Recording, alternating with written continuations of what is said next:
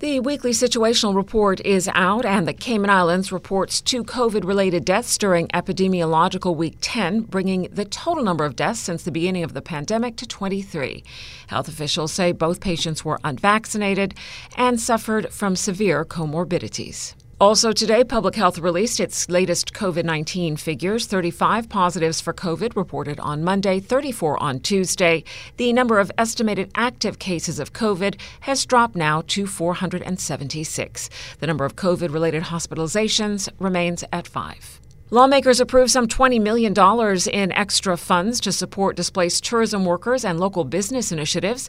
In a very brief meeting of Finance Committee this morning, the group approved an additional $15 million for government's Extraordinary Relief Stipend Program. Chief Officer for the Ministry of Border Control and Labor, Wesley Howell, explained the original budget of $10 million earmarked for the year has been exhausted. When we were putting together the 2022 2023 budget numbers, we were forecasting that we would have started a reopening of the borders back in 2021. So by this time in 2022, we fully expected to have greater air arrivals coming in and would have had crews coming back starting in January and ramping up as we went forward. Omicron threw that off the rails. Mr. Howell says there are still many people who need the stipend, so government had to go back to Finance Committee and ask for additional funds. This supplemental appropriation is forecast to last through the end of June, prompting a question from Leader of the Opposition, the Honourable Roy McTaggart. Given what we're spending, is 15 really enough?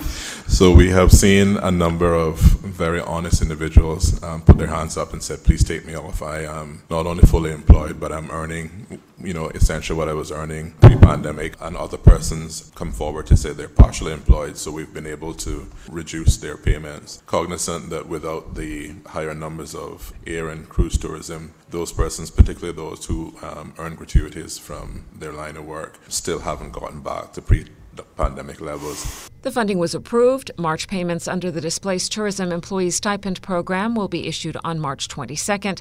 While meeting this morning, Finance Committee also approved $5 million in additional funding to support business initiatives. Cabinet signs off on a final extension of the pension holiday. While it has been helpful to in- individuals and businesses to suspend the pension requirements during the past two years. We're now at a point in time where it is in the best interest of employees to resume the funding of their pensions. Premier the Honourable Wayne Panton tells Radio Cayman it is the responsible approach to adopt. Given the improving economic environment, and the government is providing advance notice of this to allow employees and businesses to prepare for the resumption of these payments starting July 1st of this year. The pension holiday was put in place in April 2020 as a COVID 19 relief measure to exempt employers, employees, and self employed individuals from making mandatory contributions to their pension plans.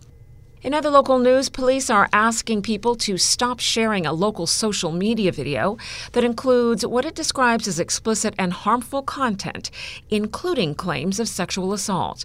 Police say they have identified the person responsible and are working with agency partners to provide appropriate intervention. While the matter is under investigation, police also say there is no evidence or information to substantiate the claims made by the individual in the video. They want the public and social media to stop spreading the content which police say is harmful and may cause unnecessary alarm and distress to the community.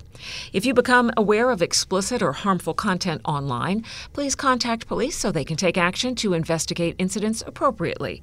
They say anonymous tips can be provided on their confidential tip line at 949 7777. Plans move ahead to protect Meagre Bay Pond and a critically endangered plant. Radio Cayman's Shanda Gallego reports. Cabinet recently approved a protected area management plan for Meagre Bay Pond in Grand Cayman and a species conservation plan for Sibyl's crownbeard, a critically endangered plant found only on a small stretch of the Bluff Cliff face in Cayman Brac. Both plans went through public consultation prior to being confirmed by the National Conservation Council, NCC, and submitted to Cabinet. Premier and Minister for Sustainability and Climate Resiliency, Honorable Wayne Panton, says the approved plans is a quote, welcome step toward greater protections for key habitats and species in the Cayman Islands. NCC Chairman McFarlane Conolly says the Meagre Bay Pond Management Plan aims to restore and maintain key ecological functions while facilitating sustainable enjoyment of the area by members of the public. Key strategies outlined in the plan include working with neighboring landowners and quarries to maintain the ecological integrity of Meagre Bay Pond, establishing long term environmental monitoring programs, and regenerating important plant species, such as black mangroves, which dominated many areas around the pond before Hurricane Ivan in 2004. For Sibyl's crownbeard, officials say its population appears healthy at this time. The conservation plan notes that new plant pests, diseases, or other unpredictable threats, such as hurricanes, could affect the entire population.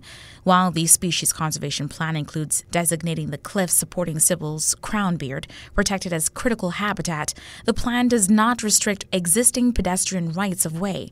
The Department of Environment will partner with district administration to educate trail maintenance maintenance crews to control invasive plant species in the area and enhance community awareness and appreciation for this rare plant.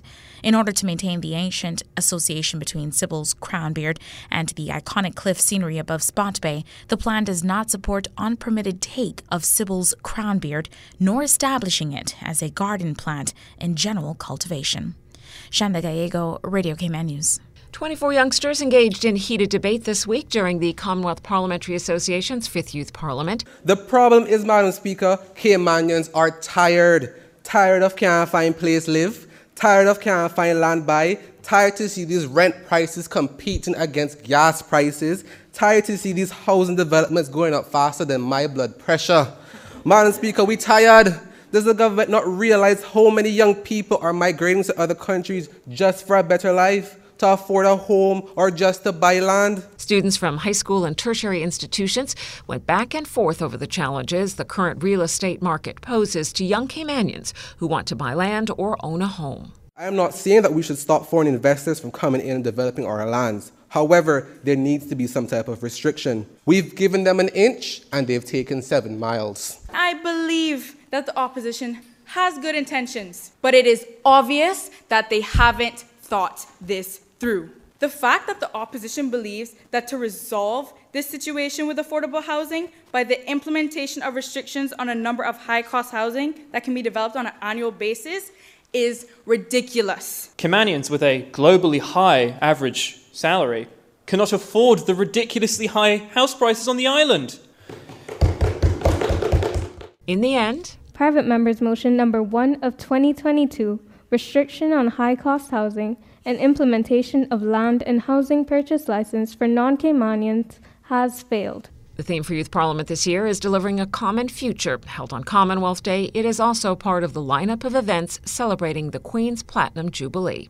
That is your latest local news from Radio Cayman's newsroom. I'm April Cummings.